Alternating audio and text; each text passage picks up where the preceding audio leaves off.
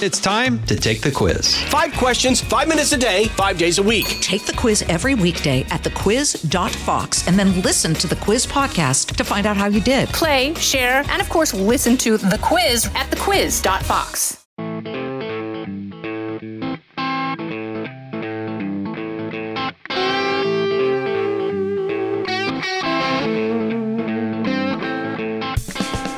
One, will Ron DeSantis ever be president? Were there no Donald Trump, would Ron DeSantis be president of the United States? Two, the gory details and the silver lining of Delta's diarrhea plan. Three, college football picks with Fox Sports betting analyst Chris the Bear Fallica. It's the Will Cain podcast on Fox News Podcast. What's up, and welcome to the weekend. As always, I hope you will download, rate, and review this podcast wherever you get your audio entertainment at Apple, Spotify, or at Fox News Podcast. You can watch the Will Cain podcast on Rumble or on YouTube, and follow me on X at Will Cain for the latest on the Will Cain podcast. I believe I've kept you somewhat up to date on this throughout the weeks. I will have an update on the situation in Maui in coming episodes of the Will Cain podcast. Sources have filled me in on exactly how many people are missing and how many are expected to have been confirmed casualties in the fires and waters around Lahaina. I'll give you some updates on the facts on the ground on that in coming episodes of the Will Cain podcast. But I wanted to also let you know for all of you who have donated, and you did in force, you flexed that charitable muscle. And so many of you gave to the fund run by myself, my family, the family of Wayne Dyer, and the Barnes family to give back to the people who were destroyed in Lahaina. Help the people of Lahaina, help the people of Maui. HelpMauiNow.com. That GoFundMe has now reached over 2.3, approaching 2.4 million dollars. Just absolutely stunning. And the plan is 200 families, $12,000 donations. $12,000 to over 200 families. That will help them with at least $1,000 a month to get through what will be more than a tough, tough, terrible year to come. But it is so touching, and I will share some of those stories in the coming weeks with those people, with those families that you have helped. And I mean it. If you're listening right now, you have directly helped. Some will want their privacy, but others will be happy to share with you their names, their former homes, their situations, how they're living now, so that you can know exactly what you did when you gave to help the people of Lahaina and West Maui, when you gave to that GoFundMe. It's real people, it's personal stories, and I want you to know them. I want you to know what you've done. Thank you. Story number one Will Ron DeSantis ever be president of the United States? Play a thought experiment with me. If there were no Donald Trump, would there be a president, Ron DeSantis? We need to find out the answer to that question because it has more to do with Ron DeSantis as potential presidential candidate in 2028. Current polling for the Republican presidential primary shows Donald Trump absolutely running away with the nomination for president. Donald Trump, with every indictment, with every mugshot, with every scandal, goes up in the polling Republican nominee for president. He is approaching something like 60% of the Republican electorate. While Ron DeSantis' numbers have gone from something like 22, 23% down to 14 or 12%. If you add together Donald Trump, Ron DeSantis, and Vivek Ramaswamy, you basically will find yourself speaking for 80% of the Republican base. 80% of Republicans have essentially adopted a candidate who reflects an America First approach to governing, as reflected, at least in the rhetoric, of Vivek Ramaswamy, in the policies, in the leadership of Florida Governor Ron DeSantis, and in its origination by former President Donald Trump. But something is going on with Ron DeSantis.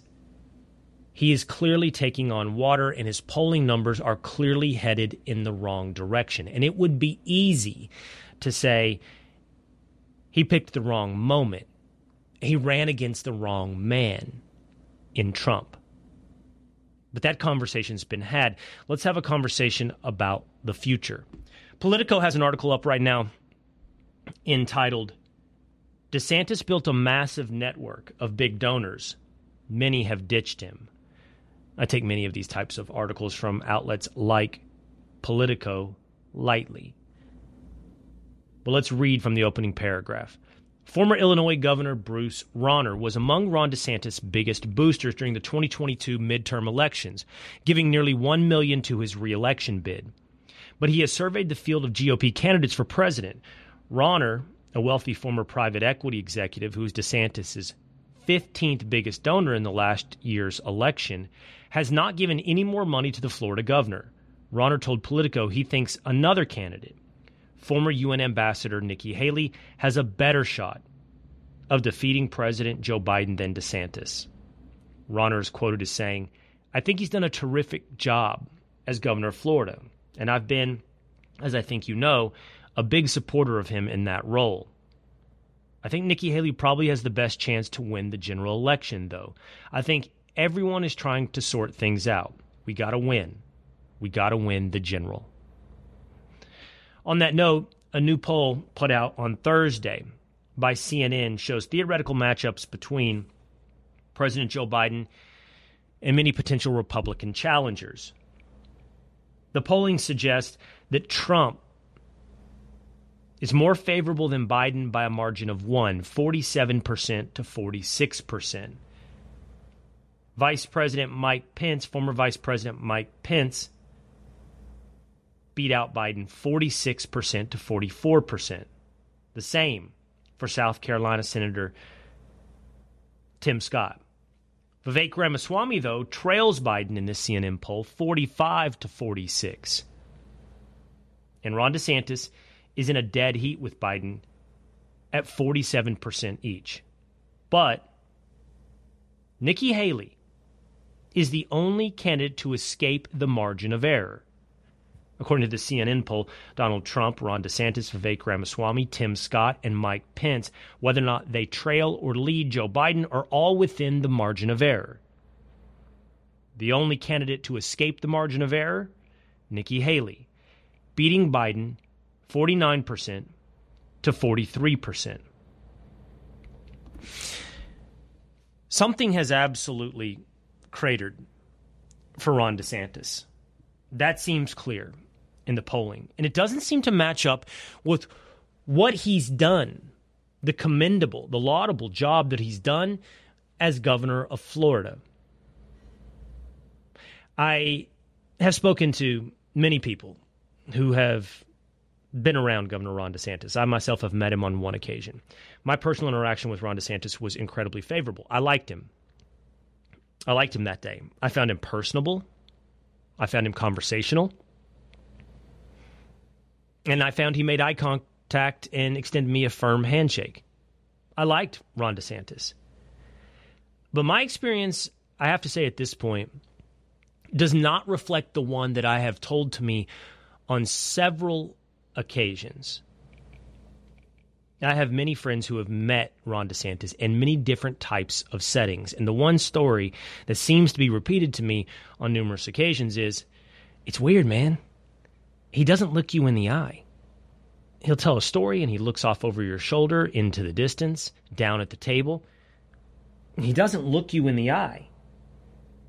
It seems to echo some of the videos you've seen on social media where he's uncomfortable around other people, whether or not that's at Dairy Queen or drinking a Coors Light at some type of social gathering, where he seems to be either faking a laugh or awkwardly laughing with his audience. I've had it been said to me that since the television era, we have never elected a president who has not excelled at retail politics. That's glad handing. That's making eye contact. That's making people comfortable. That's hearing their stories. We have never elected a president who does not excel at retail politics. Now, this has nothing to do with whether or not you will be a good president. That should absolutely be said. Personally, I have a great amount of trust that Ron DeSantis would make not just a good, but an excellent president of the United States. His governing of Florida, I think, is beyond reproach, beyond question. And President Donald Trump has at very various times attempted to cast a shadow over how Ron DeSantis handled that state through COVID. I think that's wrong. I think Ron DeSantis handled COVID as well as could be imagined, as well as could be expected, and as well as any other governor or leader in the United States of America through that year of 2020 and into 2021. Florida avoided largely lockdowns. Florida avoided mask mandates. It outlawed local vaccine mandates. Ron DeSantis fought back. You and I both know it's true. We were there in that moment. We saw it in real time, in present tense. We lived under the positive leadership of Ron DeSantis in Florida. So, the analysis of Ron DeSantis not only not excelling, but being bad at retail politics is not to say he wouldn't be a good president. But in order to be a good president, you have to be elected president of the United States. You have to convince a majority of your fellow Americans you have to make them feel comfortable. You have to connect with those Americans so that they will put you in place as leader, as president of the United States. And that seems clear right now, something that not only does he not excel at, but that Ron DeSantis fails at retail politics. And that brings up a question as to whether or not he will ever be president of the United States. The thought experiment of whether or not there were no Donald Trump. Would Ron DeSantis be leading the Republican nomination for president. In that Politico article, they went on to point out other big donors. It doesn't seem to be just polling, but also donors who are beginning to hold back on Ron DeSantis. Billionaire investor Ken Griffin, who is the second biggest donor to DeSantis' 2022 campaign, has withheld his money Griffin said in a statement that he was assessing how the policies of each candidate will address the challenges facing our country.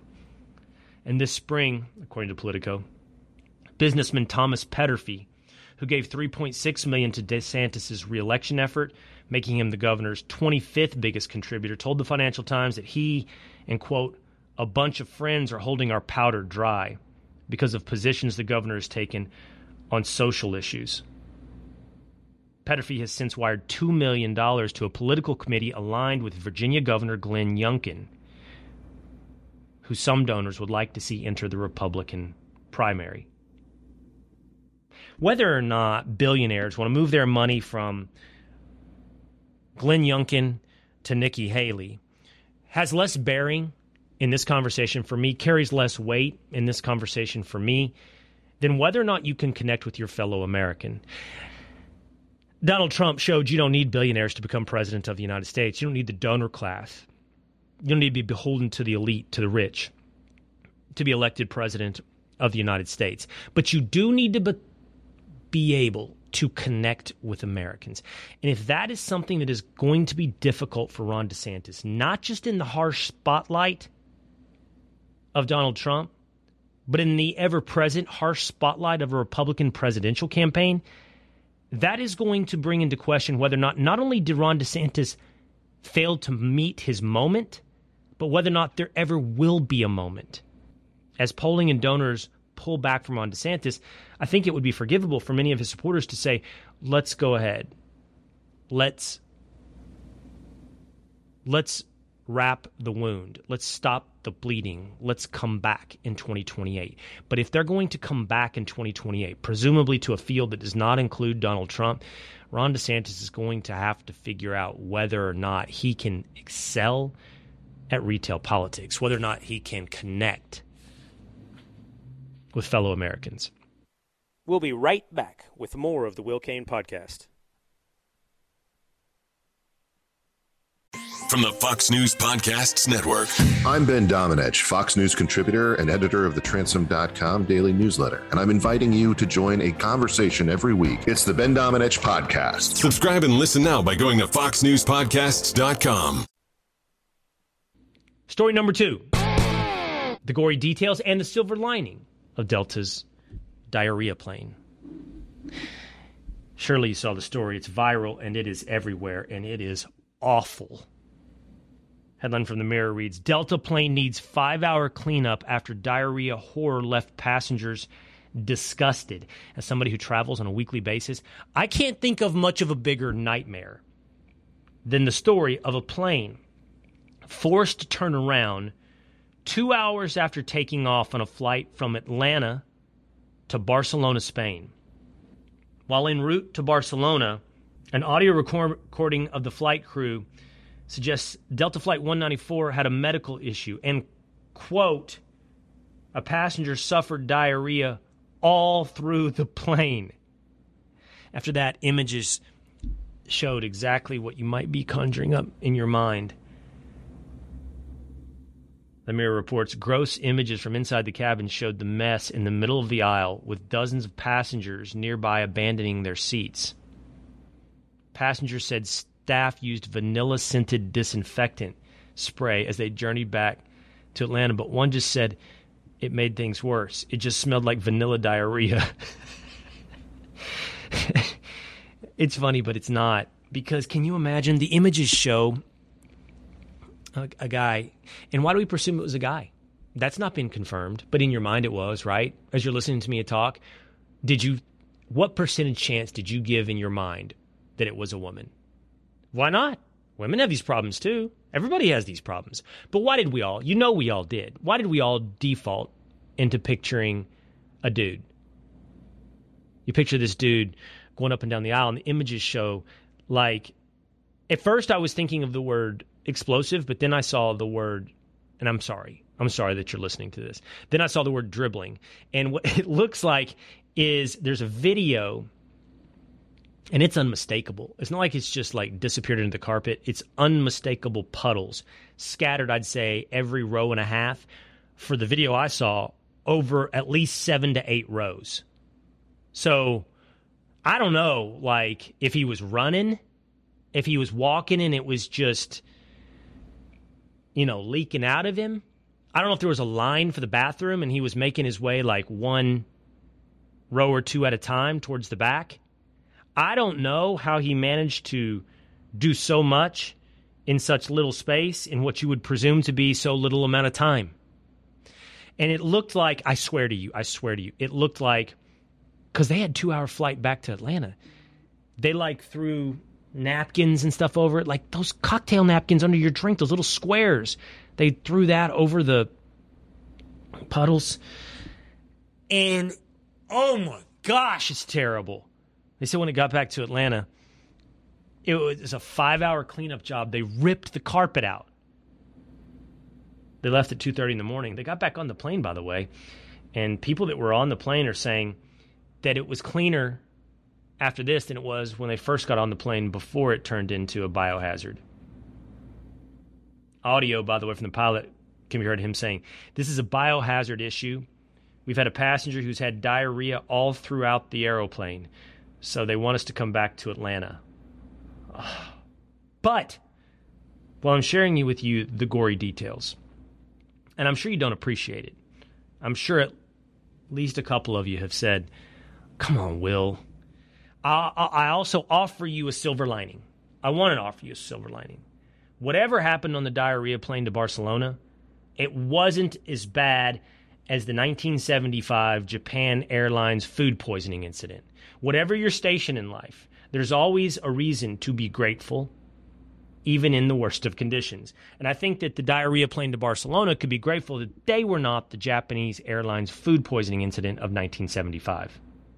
On February 3rd, 197 people fell ill aboard a Japan Airlines Boeing 747 en route from Anchorage, Alaska to Copenhagen, Denmark. Here's how it went down the aircraft was carrying 344 passengers. The exact number of crew members is not known. but they do know that 364 meals were taken on board, indicating a crew of 20. Well into their flight, as the aircraft reached air, European airspace, 90 minutes before landing, the flight attendant served breakfast to the passengers a breakfast of ham omelets. About one hour, uh, about one hour after breakfast, while approaching Copenhagen, 196 passengers on the, and one flight attendant fell ill with nausea, vomiting, diarrhea, and abdominal cramps. 144 of them were so severely ill that they required hospitalization, and 30 were in critical condition. The other 53 were treated in makeshift emergency rooms. The investigation afterwards revealed that the omelets were contaminated with Staphylococcus aureus. All the omelets had some type of horrific bacteria, and according to one hypothesis, that it was I can't tell if this was prepared on the plane or they were pre-prepared. I know, I know they don't prepare meals on the plane, but I don't know. What did they do in 1975 on airplanes out of Japan? But this is staphylococci causes food poisoning. It got well over half of the passengers violently ill. There was, fortunately, I guess, only one casualty. It was Japan Airlines catering manager, 50 year old Kenji Kuwabara, who committed suicide upon learning of the incident and that had been caused by one of his cooks. He was the only fatality. I guess that's part of the culture of honor, having failed so badly at serving healthy food to the passengers of Japan Airlines. Horrible incident. Clearly, this for Delta, the diarrhea plane to Barcelona, one dude. Can you imagine? 196. Half hour outside of Copenhagen. Well, I guess, like I said, there's always something, there's a reason to be grateful. So there's the gory details and your silver lining. We're going to step aside here for a moment. Stay tuned. Story number three. Week two of college football and the opening weekend of the NFL. We start today with a brand new podcast, Bear Bets. Chris the Bear Fallica, whom I worked with at ESPN, was on game day for many years, making his gambling picks in college football. He now works for Big Noon Kickoff at Fox Sports, and he has a brand new podcast entitled Bear Bets. You should go check it out. And he's going to be joining us, as he is today, to talk about some of the biggest games of the weekend and where he would place his money, including the big game Texas versus Alabama. Here we go. Here's your conversation with Chris the Bear Fallica. Chris the Bear Fallica. great to see you again, man. Now you're in the Fox family, and not only that, you have your own show. Fox Sports Wagering Expert has a new show along with Jeff Schwartz called Bear Bets. Man, that's exciting. I'm so glad to have you over here in the world of Fox.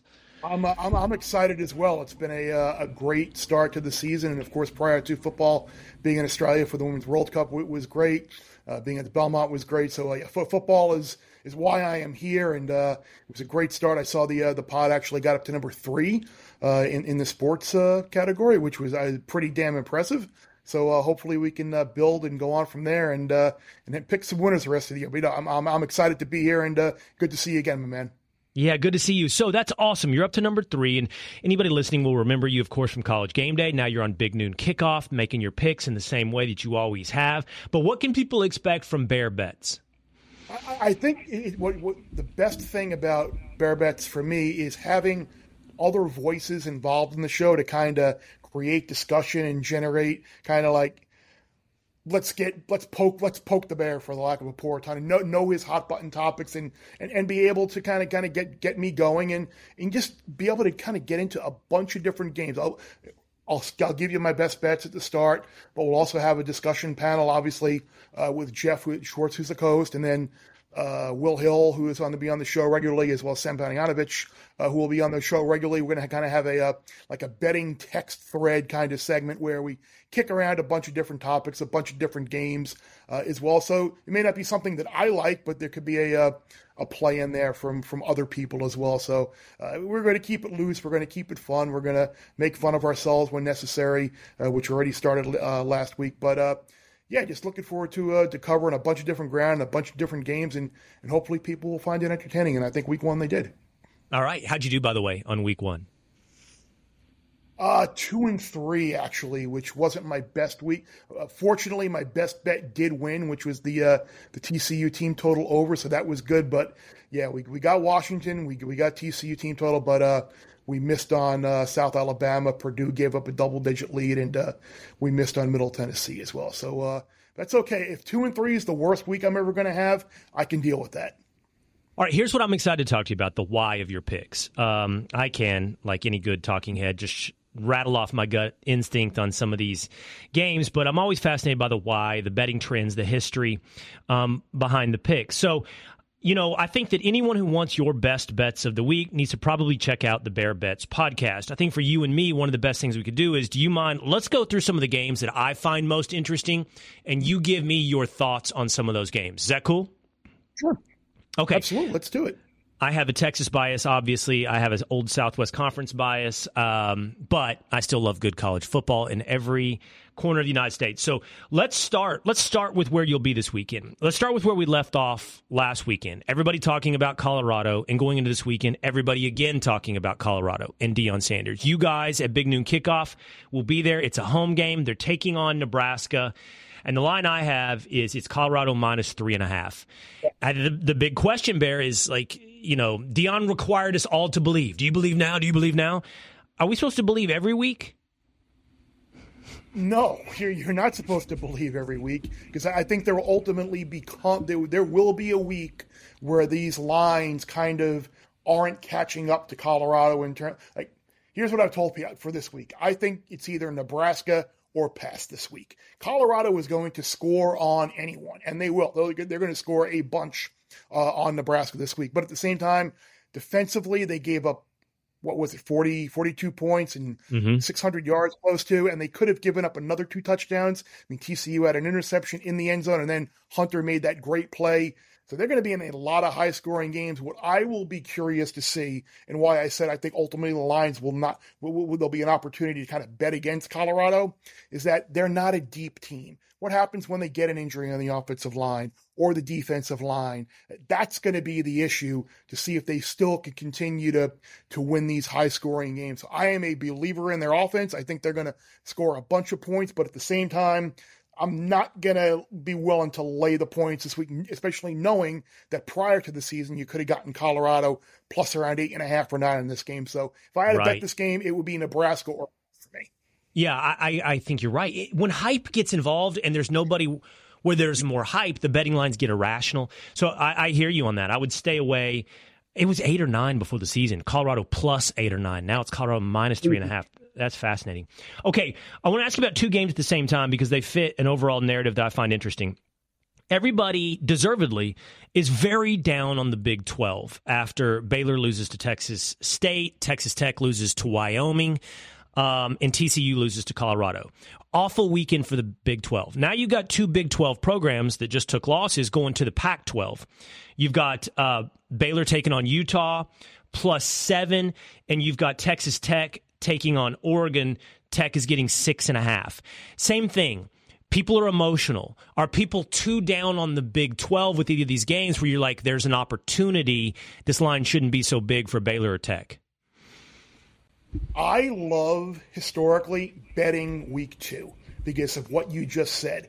People overreact to what we saw week one, and I think both of these instances are plays on the underdog. Uh, t- Texas Tech is one of my favorite plays of the week. People just see Oregon scored 80 something points against Portland State or whomever it was, and Texas Tech lost on the road in Laramie in a weird game. It started late, weather delay. They led 17 nothing, and then just weird things happened in Laramie. Now you come home, Oregon's getting all the hype. People couldn't be more down on Texas Tech after, by the way, and, and you know from following the Big 12 and football in that state, the Red Raiders were a very trendy pick in that conference to, Yeah. to potentially be a sleeper, even make the Big 12 title game. But now you go back to Lubbock, backs against the wall in a game that you must win. I love Texas Tech plus the points this week against Oregon. And normally I would be all in on Baylor, but the the, the Shapen injury worries me a bit. But at the same time, go back to the eh, one of the questions people always like to ask, like did did Utah win the game or did Florida lose the game? And obviously, the truth is always somewhere in the middle. But that was not like an or a, a Utah offense that went up and down the field and had a bunch of big plays. That was just a, a very unprepared Florida side, and in my opinion. I don't think Cam Rising is going to play again this week. That And now they're going to go on the road still down like six or seven starters potentially. And you're going to go to a Baylor team with the backup quarterback that Utah's going to turn on that film and see Texas Tech, Texas State rather, moving the ball up and down the field. Again, th- this would be Baylor or pass for me. And I think by the time the game rolls around, I probably will be holding a uh, a Baylor plus the points ticket in my hand. Do you touch a week two rivalry game? I don't have the line. Oh, I do have the line. It's Iowa, Iowa State, right? And Iowa State is at home getting four, but this is it's a rivalry game. It's week two. It's like surrounded by unknowns. and you have the added the, the added dimension of Iowa State going to Iowa City last year and really shutting down the Iowa offense, as a lot of people did uh, last year, and getting a win at Kinnick. And Iowa State beating Iowa two years in a row, I think, would be a major story. I, I do still have concerns about Iowa offensively. They did not look great against Utah State, who when have you like, when have you not had concerns about uh, the offense in Iowa? Yeah, Ron- Ronnie, Ronnie Harmon, Chuck Long. Let's go back to 1986. Then we were uh, we're good. We're good. Rogers as well. We're we're good there. But um, like I, Iowa State at the same time is a team that I I like. I love Matt Campbell and I love the the DNA of his program. They had some issues in the offseason. Their roster is a little shorthanded as well. I'd be one of the things I always look for with teams are imp- like coaches always tell you the biggest improvement you're going to see from a team is from week one to week two. And I think what we're going to see from Iowa from week one to week two with, with McNamara and some of the other players on that roster being more familiar with each other, I'd be inclined here uh, to, to lay the four with Iowa. I think their defense is still the best unit on the field. And I think a shorthanded Iowa State offense will struggle to score points. So uh, I am on uh, Iowa minus the four here. Okay, here's the big one, which I'm incapable of rational thought or objectivity, but I still have my opinions. And it is the, once again, game of the century. Um, ever since last year, the last game of the century. It is Texas against Alabama. It's in Tuscaloosa. Texas is getting seven points, which seems a lot in a matchup between, I believe, number three and number 11. I, I have so many opinions, but before I sort of persuade the field, before I tilt the field, which I don't assume I'm I'm capable of with you, Bear, where are you on this game? Oh, don't know. I, I can be persuaded very easily. I, that, that's one of the things about, doing these pods with you and other people is I love getting other people's opinions. Because last week, Jeff Schwartz actually brought up something about the Purdue Fresno State game. Like, do you get worried about backing a head coach going against a, a first-time head coach against a, a team that has a, an experienced head coach and Jeff Tedford, and you got a new quarterback and Purdue actually wound up losing the game. So I, I liked following away. If you're not learning from the games you lose, Yeah. what, are, what are you doing here? But I I want to believe and I want to buy in on Texas here plus the points. I really do. Uh, Bryant Denny's not like one of the more raucous home field edges you're going to find. I think they're a very front running crowd. So I Yeah, think but if when's the- Texas is able to but get look- off to a But Bear, when's the last time they lost there? Isn't it like they rarely lose? At, I don't know. When's the last time they lost to Bryant Denny? Well, well, well, I mean, they've lost games there in the past. A and M had gone there and won when A&M. Bama was really good. LS, Yeah. L- LS, LSU in, in it's probably LSU in 19. I think is the last team go there and win that great team with Joe Burrow and the LSU team that went on to win win the national title. So I think I think that's the answer uh, to the question. I, I know someone will probably correct me uh, if I'm wrong, but at the same time, this Texas front seven is legit, man. They Yeah. are really good, and I don't think it's going to be easy for Jalen Milroe to kind of create like he did last year against an over last week rather uh, against an overmatched Middle Tennessee team, and for those backs to get out uh, the, the, way they did in that opener it, it, the start is so key for Texas because last week, as you saw, offense was a little slow to get going. Ewers wasn't great, and they finally played themselves into the game and, and got themselves into it. And in, in, the end, they, they won going away. But I think they know they have to play better offensively, or else nothing's going to matter. But at the same time, I think they feel really good about their defense and really good about their chances to kind of slow this Alabama team down. So if I had to play the game, I would I would take Texas plus the points, and I would even look uh, once the team totals get released, like what the Alabama team total is, because I, I, don't think this is going to be an easy an easy game for Bama. It's funny because I expected before the year started to hear this week, oh, Texas should have beaten Alabama uh, in Austin last year. Ewers got hurt,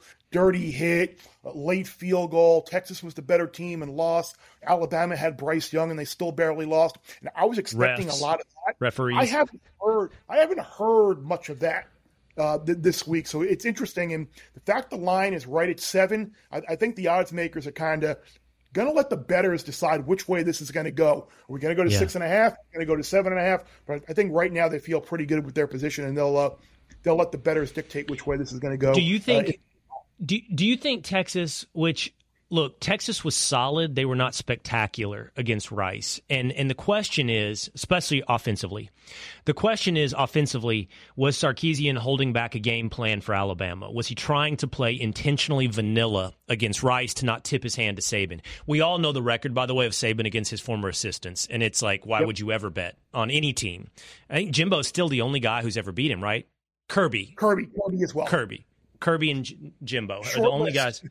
It's a short list, right? So um, the question is: Is does the Texas offense look markedly different than what you saw against Rice? Does it have that explosive element that you didn't see against Rice? And I think you have to measure that against. You're right about the Texas front seven on defense. The question there is not in the past, you would have said Texas isn't big enough, strong enough, or athletic enough. They are now. They are big enough, strong enough, and athletic enough. Are they disciplined enough? Is going to be my question when when Alabama runs some between some gaps or, or that you're not expecting, and a Texas linebacker overruns his coverage or whatever it may be. That's my question on defense. But my real question is does the Alabama front seven destroy the Texas offensive line?